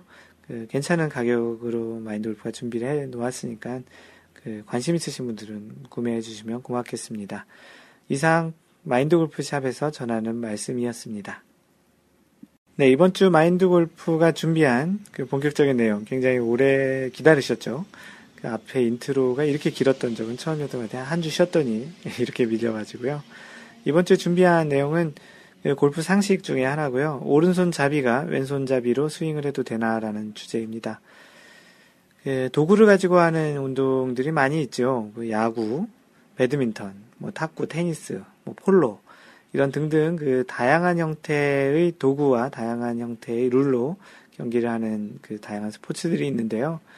이러한 운동들의 대부분은 어느 한쪽 방향으로 운동을 그 하는 동작을 하는 경우가 좀 많이 있죠. 그래서 그러한 그 어떠한 한쪽 방향으로 동작을 해야 한다라는 규정이 없는 경우도 많이 있습니다. 왜냐하면 대부분 자신이 편한 주 손이, 주 손을 사용하게 되는 메인 핸들을 사용하게 되는 그런 쪽으로 주로 사용하기 때문에 반대로 사용하는 게 유리하다라는 게 별로 없기 때문에 그렇죠. 또한 대부분의 도구는 치는 면에 대칭성을 가지고 있어서 그 어떠한 면을 사용해도 괜찮은 경우들이 많이 있습니다. 뭐 탁구의 경우에는 그 펜홀더 그립은 조금은 좀 다양하지 않지만 그 쉐이크 핸드 같은 경우는 좀 양쪽이 대칭적으로 생겨서 타구면을 좀 이렇게 다양하게 쓸 수 있죠. 그 골프의 경우에는 오른손잡이와 왼손잡이가 사용하는 클럽의 형태가 완전히 다른 모양을 하고 있습니다. 뭐 테니스 클럽 같은 경우도 뭐 양쪽이 똑같죠. 그래서 치면서 이렇게 돌려가면서 치기도 하는데요. 그 골프 클럽은 클럽 페이스와 클럽 뒷면의 구조가 완전히 다르기에 반대로 스윙을 한다면 전혀 원하지 않는 결과가 나올 확률이 굉장히 높습니다. 자연을 상대로 하는 운동이다 보니 공이 있는 위치가 때로는 정상적인 스윙을 하기에 힘든 경우들이 있습니다. 하지만 반대로 스윙을 할 경우에 스윙을 할 수도 있는 가능성이 있을 수도 있는 거죠. 이럴 때 실제 그 골프 스윙에서는 어떻게 스윙을 할 수 있을까요? 뭐 사실은 이와 관련해서는 카페 마인드골프 카페에 이제 홍돈님께서 질문을 올려줬던 내용을 그 답변을 써 드리다가 이런 그 글을 쓰게 됐는데요. 그 당시 올렸던 그 홍돈님이 올려줬던 내용 그렇습니다. 그 골프에서 스위치 히터가 가능한가요?라고 올려주셨는데요. 안녕하세요. 하루하루 골퍼를 배워가는 초보 골퍼입니다. 그 질문이 야구 중에는 타석을 바꿔서 하는 스위치 히터도 있는데 골프에서도 가능한지 그리고 또 그 첫 번째 것이 그 양쪽에서 치는 게 허용된다면 드라이버는 왼손용, 나머지는 오른손용 이렇게 해서 이제 라운드를 해도 되는지 뭐 클럽 개수의 제한을 그 지킨다는 가정하에서 물론 이렇게 치면 불리하겠지만 뭐 질문을 해볼 수 있는 그런 내용인데요. 그런 내용을 답변하다가 그런 주제로 잡아서 쓴 내용입니다. 그 질문을 올리신 분이 이야기하신 대로 야구에서는 간혹 그 양쪽을 치는 스위치 히터가 있습니다. 타석의 오른쪽, 왼쪽 뭐 이렇게 상황에 따라서 특히 투수가 왼 투수가 왼 왼손이 오른손이면 그 왼쪽으로 치고 왼손이면 오른쪽으로 치는 그런 타자를 스위치 히터라고 하는데요. 그 위에 소개한 것처럼 골프에서도 상황에 따라서는 이렇게 그 오른손 왼손으로 스윙을 할 수 있느냐가 첫 번째 질문이었는데요.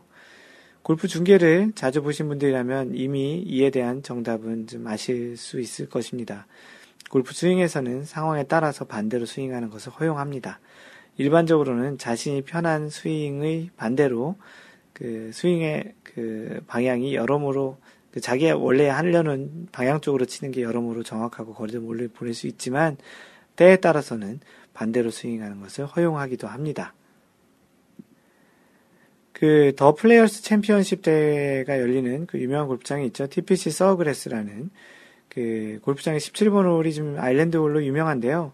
그 홀에서 그 대략 거리가 120에서 130야드 정도의 짧은 파3인데요. 그린을 제외한 나머지 공간이 모두 해저드라서 이제 많은 선수들이 공에 물이 빠집니다. 선수들 같은 경우에는 통계적으로 10번에 한 번 정도 물에 빠지고 1년에 이곳에 빠지는 공의 수가 대략 한 10만, 12만 개, 20만 개라 그랬나요? 굉장히 엄청나다고 합니다.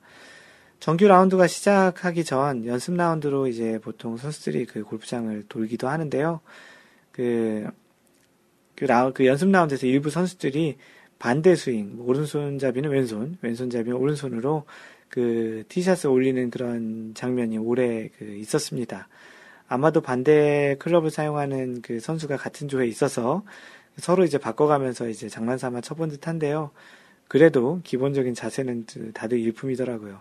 아무래도 그 기본적으로 한쪽 스윙을 잘하면 반대 스윙도 어느 정도 하는 듯 하기 때문에 그런 것 같습니다. 뭐 일종의 뭐 비유하자면 당구 오른손으로 300점 치면 왼손으로 100점 정도는 무난히 치는 것과 좀 비슷할 것 같은데요. 스윙을 하는 또 방식은 그래서 이제 오른손 왼손 편한 대로 사용해도 됩니다.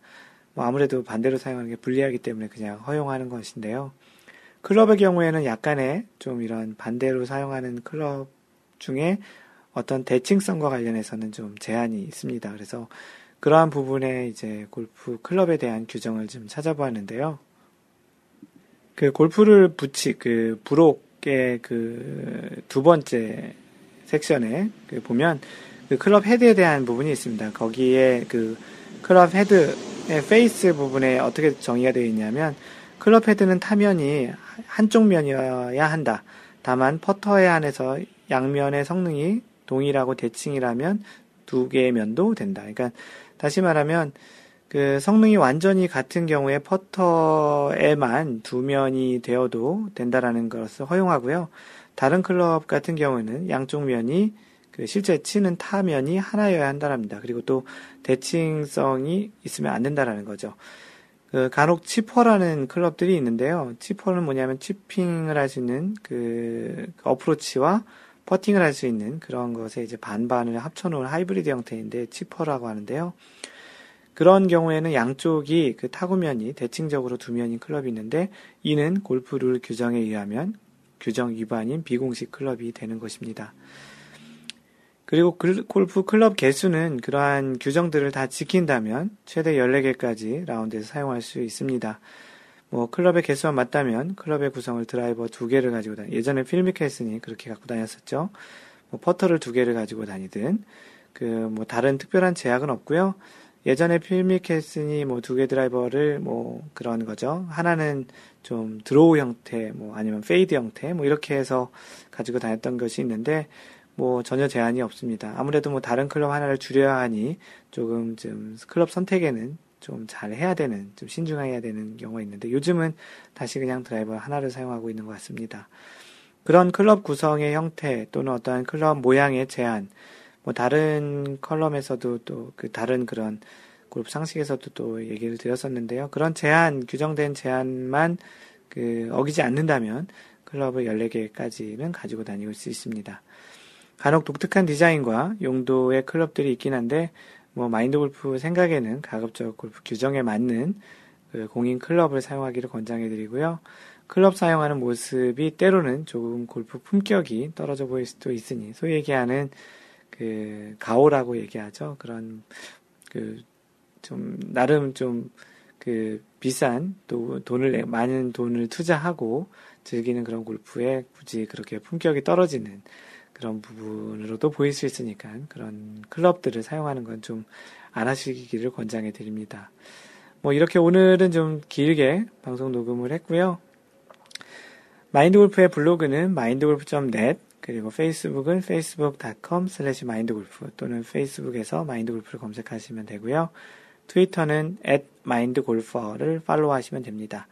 카페는 네이버에서 마인드골프 카페를 검색하시거나 카페.naver.com slash mindgolfer를 들어오시면 됩니다. 카페가 지난주에 1,500명 회원이 넘었습니다. 고맙고요. 직접 이메일로 연락하실 분은 mentor at mindgolf.net으로 연락 주시면 됩니다. 마인드골프가 직접 운영하는 골프 품격 반올림은 마인드골프샵.com이고요. 유튜브에서 마인드골프의 Y골프와 에티켓 골프 동영상 강좌를 보실 분은 유튜브에서 마인드골프 또는 youtube.com 슬래시 마인드골퍼를 검색하시면 됩니다. 항상 배려하는 골프 하시고요. 이상 마인드골프였습니다. 제2라운드 71번째 샷에서 만나요. Don't worry, just play mind golf. Bye!